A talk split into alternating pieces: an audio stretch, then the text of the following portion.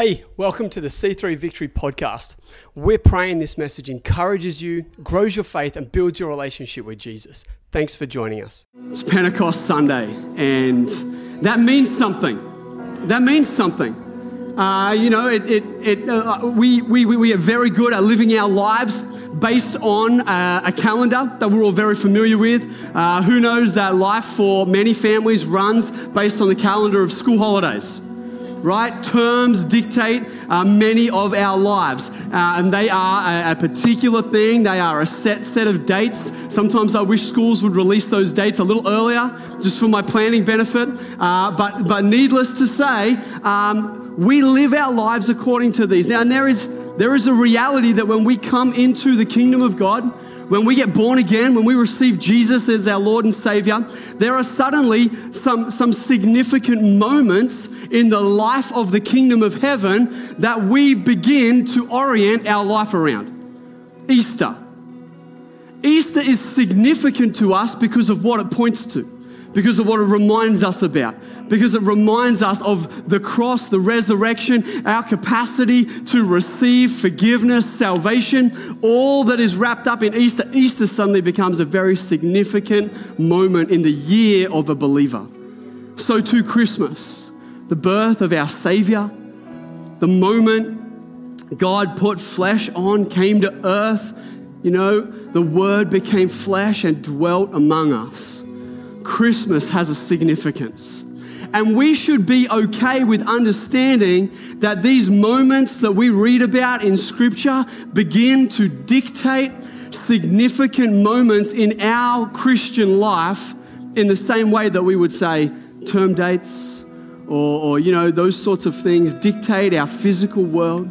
And Pentecost is another one of those moments right it's not it's not like suddenly something special happens every single pentecost but this Sunday points back to a significant moment in the life of the church. It was the moment that God, that Jesus had spoken about when he was on earth. He said, Listen, there's going to come a day I'm going to go to heaven. I'm leaving the planet. I'm going to sit on the throne, but I am not leaving you alone.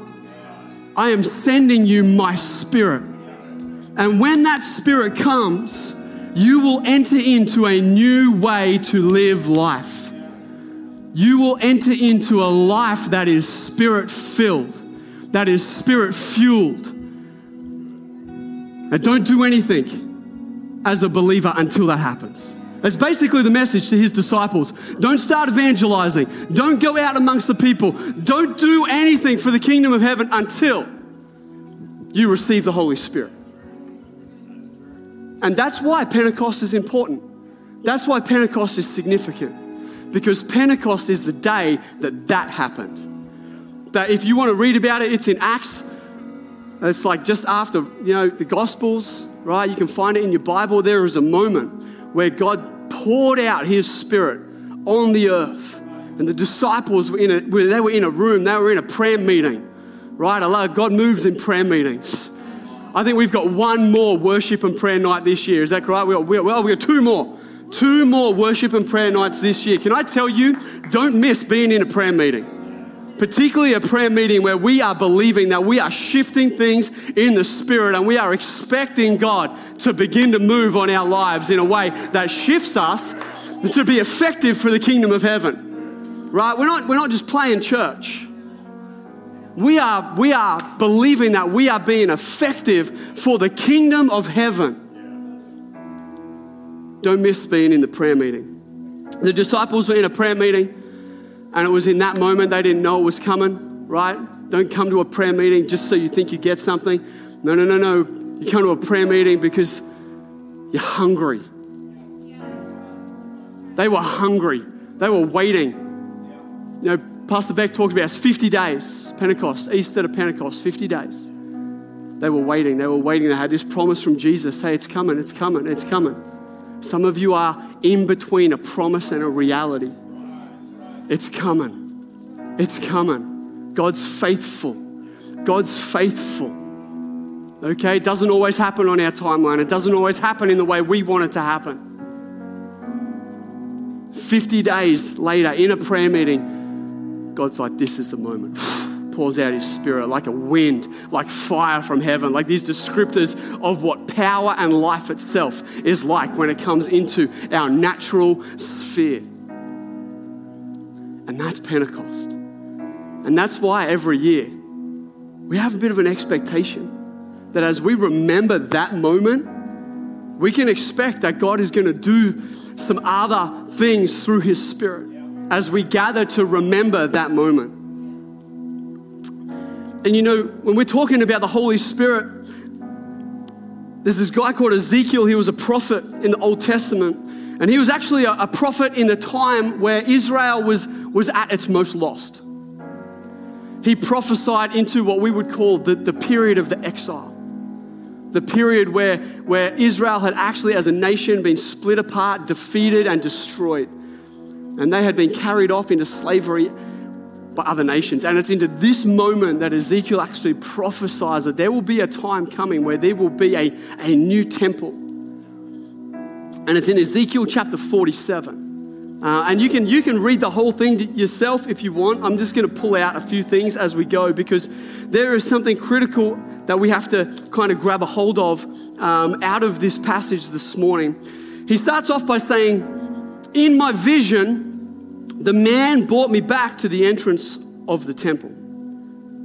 You know, this, this man, scholars would sort of say that this man is, is highly probable uh, Jesus. Jesus taking Ezekiel around and showing him the new temple, of the, the, the future temple Israel was, their whole mindset was, was based on the temple and worship and encounter occurring in this place. But we know the New Testament says very clearly that we are the temple of the Holy Spirit. And he's showing him this future temple. Jesus is showing the prophet, and the prophet is writing it down for the people so that they had, they had something that they could hold a, uh, grab a hold of while they were in exile. And he says, as I came back to the entrance of the temple, there I saw a stream flowing east from beneath the door of the temple and passing to the right of the altar on its south side. For the stream or the river to be flowing out the door, then the beginning of the stream must be inside. Because, because you can read the whole previous passage, it's very descriptive, or you can do what I do and Google Ezekiel's temple into images. And people have done a lot of hard work for you, and they've taken like eight passages of scripture and they put it in a picture, right? Picture tells a thousand words. That's my game. And, um, and you can see the river, it doesn't start outside, it just flows out from within. And if something just flows out from within, but it's nowhere else around, then then we must assume that the start of that river, the beginning of the river, what fuels that river, is inside the temple. And it's interesting because if we take this passage and we overlay a passage of the New Testament on top of this, we find something very, very interesting that Jesus says. He says it in John. He says in, in John, what, what's my scripture? Uh, 7, John 7. 37 to 38, he says this. I want you to keep in mind this, this image of, of the temple, the understanding of the New Testament that we are the temple. And then hear this words of Jesus. He says this on the last day, the climax of the festival, Jesus stood and shouted to the crowds Anyone who is thirsty may come to me. Have, have you ever had a time in your life where you have been thirsty, not just in your body, but thirsty in your soul? Like, like you know you're missing something. Like there is a satisfaction that nothing in this world can, can satisfy. There is, a, there is a desire, C.S. Lewis says, there is a desire that nothing in this world can satisfy.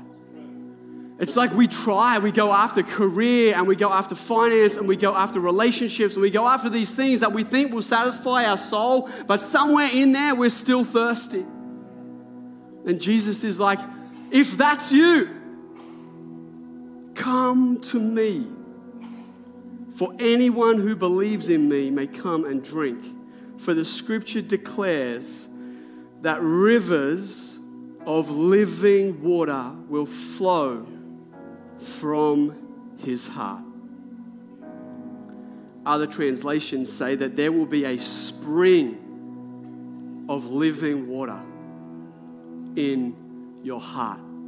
And right here, we get exactly the same. We get Jesus hundreds of years later painting a very real picture for us of what Ezekiel prophesied, where we, the temple, would have a spring in us that ultimately would flow out from us to impact the world around us. And the reality as, is that as believers, we should live a life that is built on this spring, this Holy Spirit, this, this living water that is bubbling up within us and flowing out from us. There should be an absolutely distinguishing, recognizable life that is within us. I'm not just talking about the fact that you're living or you're happy or you've got a moment of peace. I'm talking about life like the very life source of eternity is the Holy Spirit. The thing that, that God breathed into Adam as he formed him out of the dust, as he breathed on him, the, the Holy Spirit, life itself,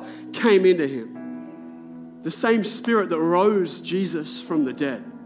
The thing that can take you from death to life itself. That's the spring of living water. And Ezekiel's very clear when he says that temple, that temple is built on that thing. And if our lives are a temple of the Holy Spirit, I'm telling you, our life has to be built on the Holy Spirit. Some of you this morning, you're trying to douse your life with a hose, and you are not built on a spring of living water. You are trying to access the water that is flowing out of other people's lives around you. You are trying to garner a little bit of refreshment from the overflow of the spring in other people's lives. But the truth is, you know it and you've known it for a while. You are not built on the spring. It might have been there uh, many years ago, but right now you know it's not flowing. It's not bubbling inside of you. There's no light. I'm not talking about you wake up and your kids have been up all night and you're tired. I'm not talking about that. I'm talking about you know your life is not built on the Holy Spirit on the spring of living water. It's not flowing out of you, it's barely bubbling in you. It's blocked up with all kinds of stuff. I'm telling you this morning, one moment can get that unlocked. One moment, and the Spirit of God will come and He will, he will fill you again with life, real life, bubbling in you like this inner sort of energy and excitement and power. Living water. And the thing with the, the thing with the river is that the first thing we're told about it is that the river flows. The river flows.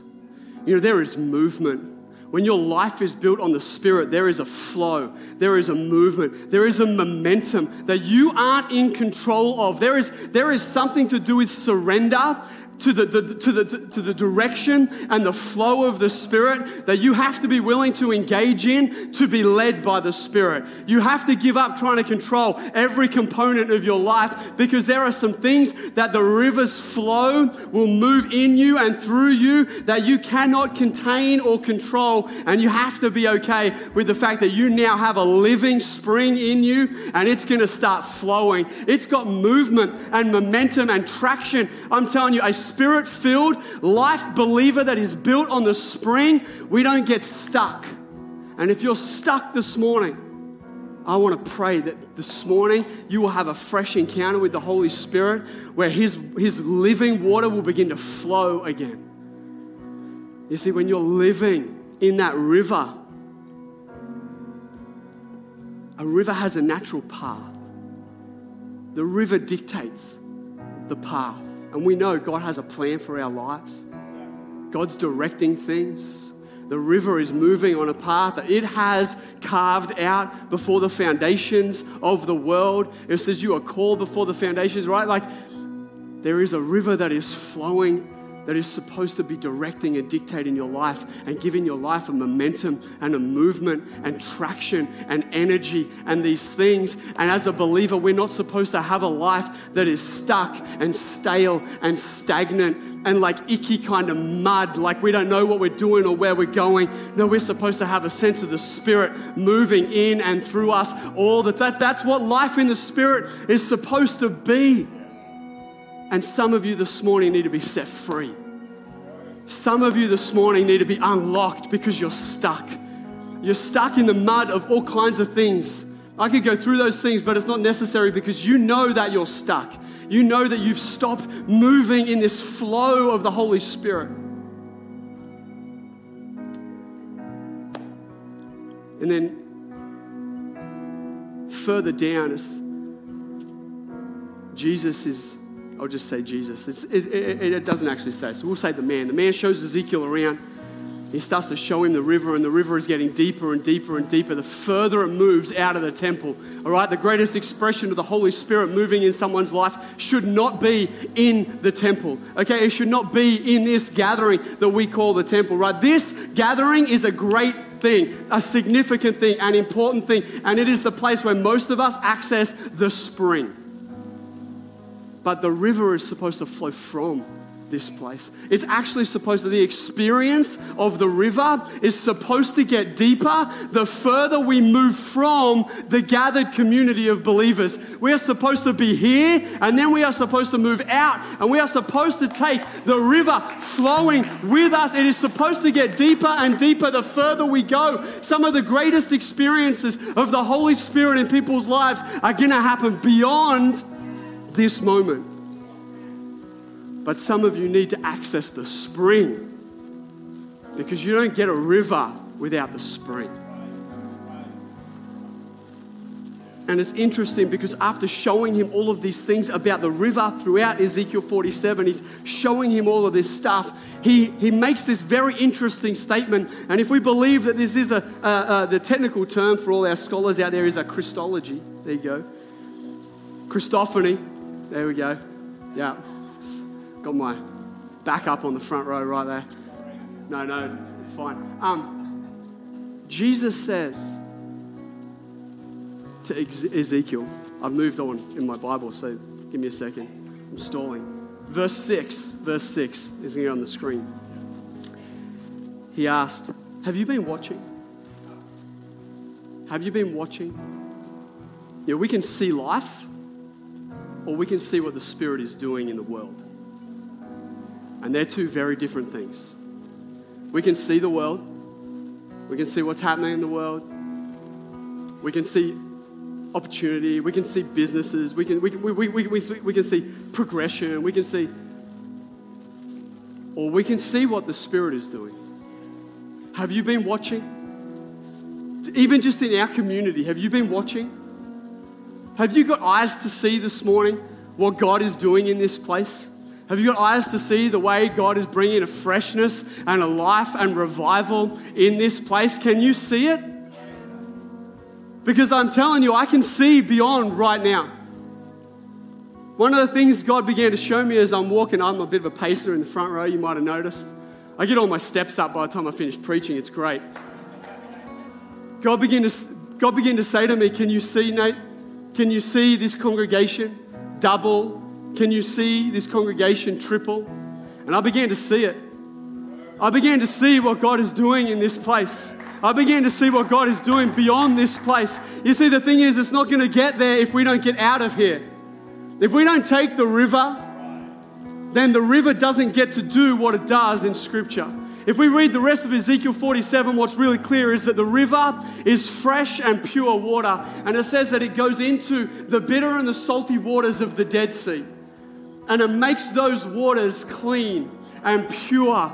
This is what happens in our life. The river touches us, it cleanses us, it purifies us. I got all these notes that we're not going to get to about how, how we are to be pure from the inside out, how the flow of the Holy Spirit in us purifies us from the inside out. It says, wherever the river touches, it brings life. It brings life Some of you are positioned by God into arenas in this world, and you're like, My job sucks. It's difficult. It's tough. I don't like it. And God's like, You're supposed to bring life. You're supposed to bring light where it's dark. You are on mission for the kingdom of heaven. You've got the Holy Spirit in you. This is blast from the past. Pray for our sound, guys. All right. It says, fish will abound in the Dead Sea. You'll know what's really interesting about that? Is that throughout the New Testament, fish represent fruit of the kingdom of heaven. They represent people, they represent salvation. The first thing, kind of, that Jesus does is he gets Peter and he says, You used to fish, now you're going to be a fisher of men. This is what the kingdom is like. It's not natural, it's spiritual. You're not just going to fish for natural fish, you're changing lives. You're going to see people going from, from death into life, from the kingdom of darkness into the kingdom of light. That's what you're really doing. You're not just catching little things in the sea, you're catching people and you're bringing them into the house of God. And it says that the fish are in the Dead Sea. It doesn't say the fish are in the river. It says they're in the Dead Sea because the river hits the Dead Sea. And it says fishermen are all along the banks.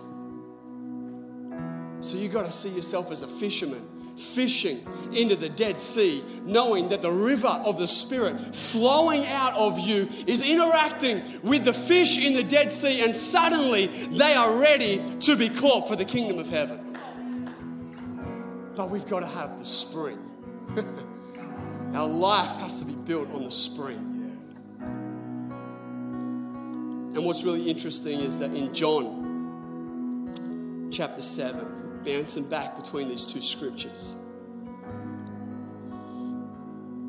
Jesus yells out to people. It says he, he cries out. This is the climax of the festival, right? I don't know if you've ever been to like the markets or festivals, right? They're pretty hubbub, bustling places right? There's a lot of noise, a lot of sound going on. In this particular festival, you know, they would pour out water and all these things, and, and, for every day they would, they would pour out this water as an offering to the Lord, and Jesus is standing there going, Are you thirsty?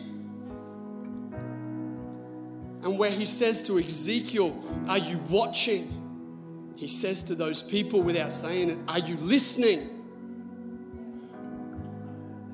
Are you listening? To what the Spirit is saying? Do you come into this place with your eyes open and your ears open? The eyes of your heart and the ears of your spirit? Do you come into this place expecting to see something? from the Lord about what He has placed on your life or positioned you to do, or an area of your life that He wants to transform you in? Or are you just going through the motions of showing up and, and, and having church and going home and wondering why your Christian life seems boring and stuck? I'm telling you, you have ears to hear and eyes to see what the Spirit is saying. That is the instruction in the letters of the churches in Revelation. It is, can you have eyes to see and ears to hear what the Spirit is saying in these times. And uh, this morning, are your ears open? Some of you are like, no, because you're yelling at me all the time. Sorry. Oh, calm down.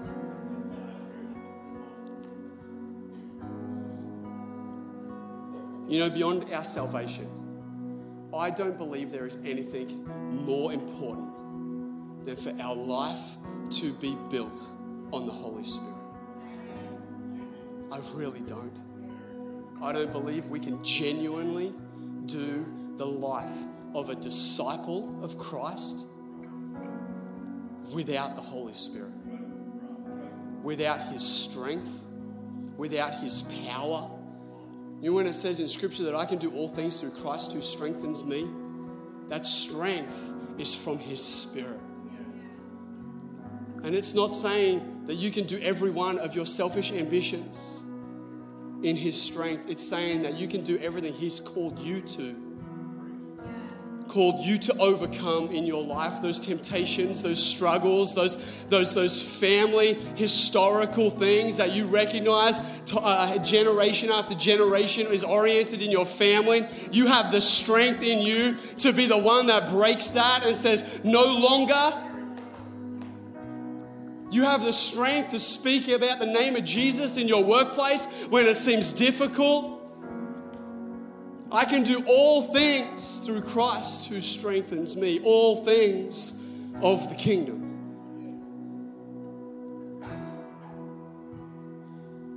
I am convinced that there are many of you that need a fresh touch of the Spirit this morning, that want a fresh touch of the Spirit this morning. That as I am talking about this life that is built on the spring, you recognize that you have a foundation, but it has shifted off the spring. I'm telling you, Jesus can shift it back in a moment.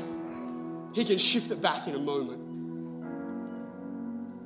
Some of you this morning, there is an ache in you for an encounter with the Holy Spirit. There is an ache. It's like such a desire. I'm telling you, God is faithful. And when we seek Him, when we draw near to Him, He draws near to us. So we're about to go into a, a, time of worship. Our team's going to lead us. I want us to be a responsive church this morning. I want us to demonstrate a desire to come and meet with the Spirit. Can you do it in your seat? You can. There's no theological, like I could talk to you about the altar down here, and fire falls on. There's a lot I could say that comes from scripture, but ultimately, I think the baseline is that moving out of your seat demonstrates a significant desire to shift from where you are and just get something from God. I also firmly believe 100% in the laying on of hands the impartation of the power of the Spirit. And I know that we have a prayer team and a pastoral team that have been praying this week, ready to impart something into your life. So, my encouragement for you this morning is to respond to the Holy Spirit.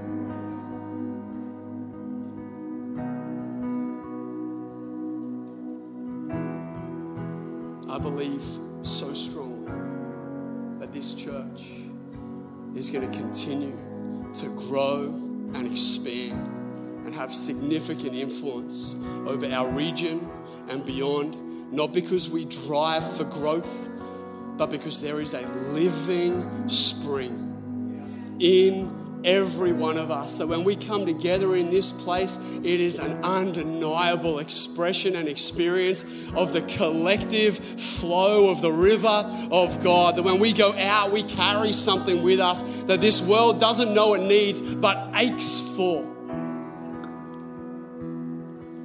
And we've got to become a bold, kingdom oriented people. Thanks for listening. We hope you enjoyed this message. And if you did, don't forget to subscribe so you don't miss out on any of our upcoming messages. We would love for you to connect with us by heading to c3victory.org.au.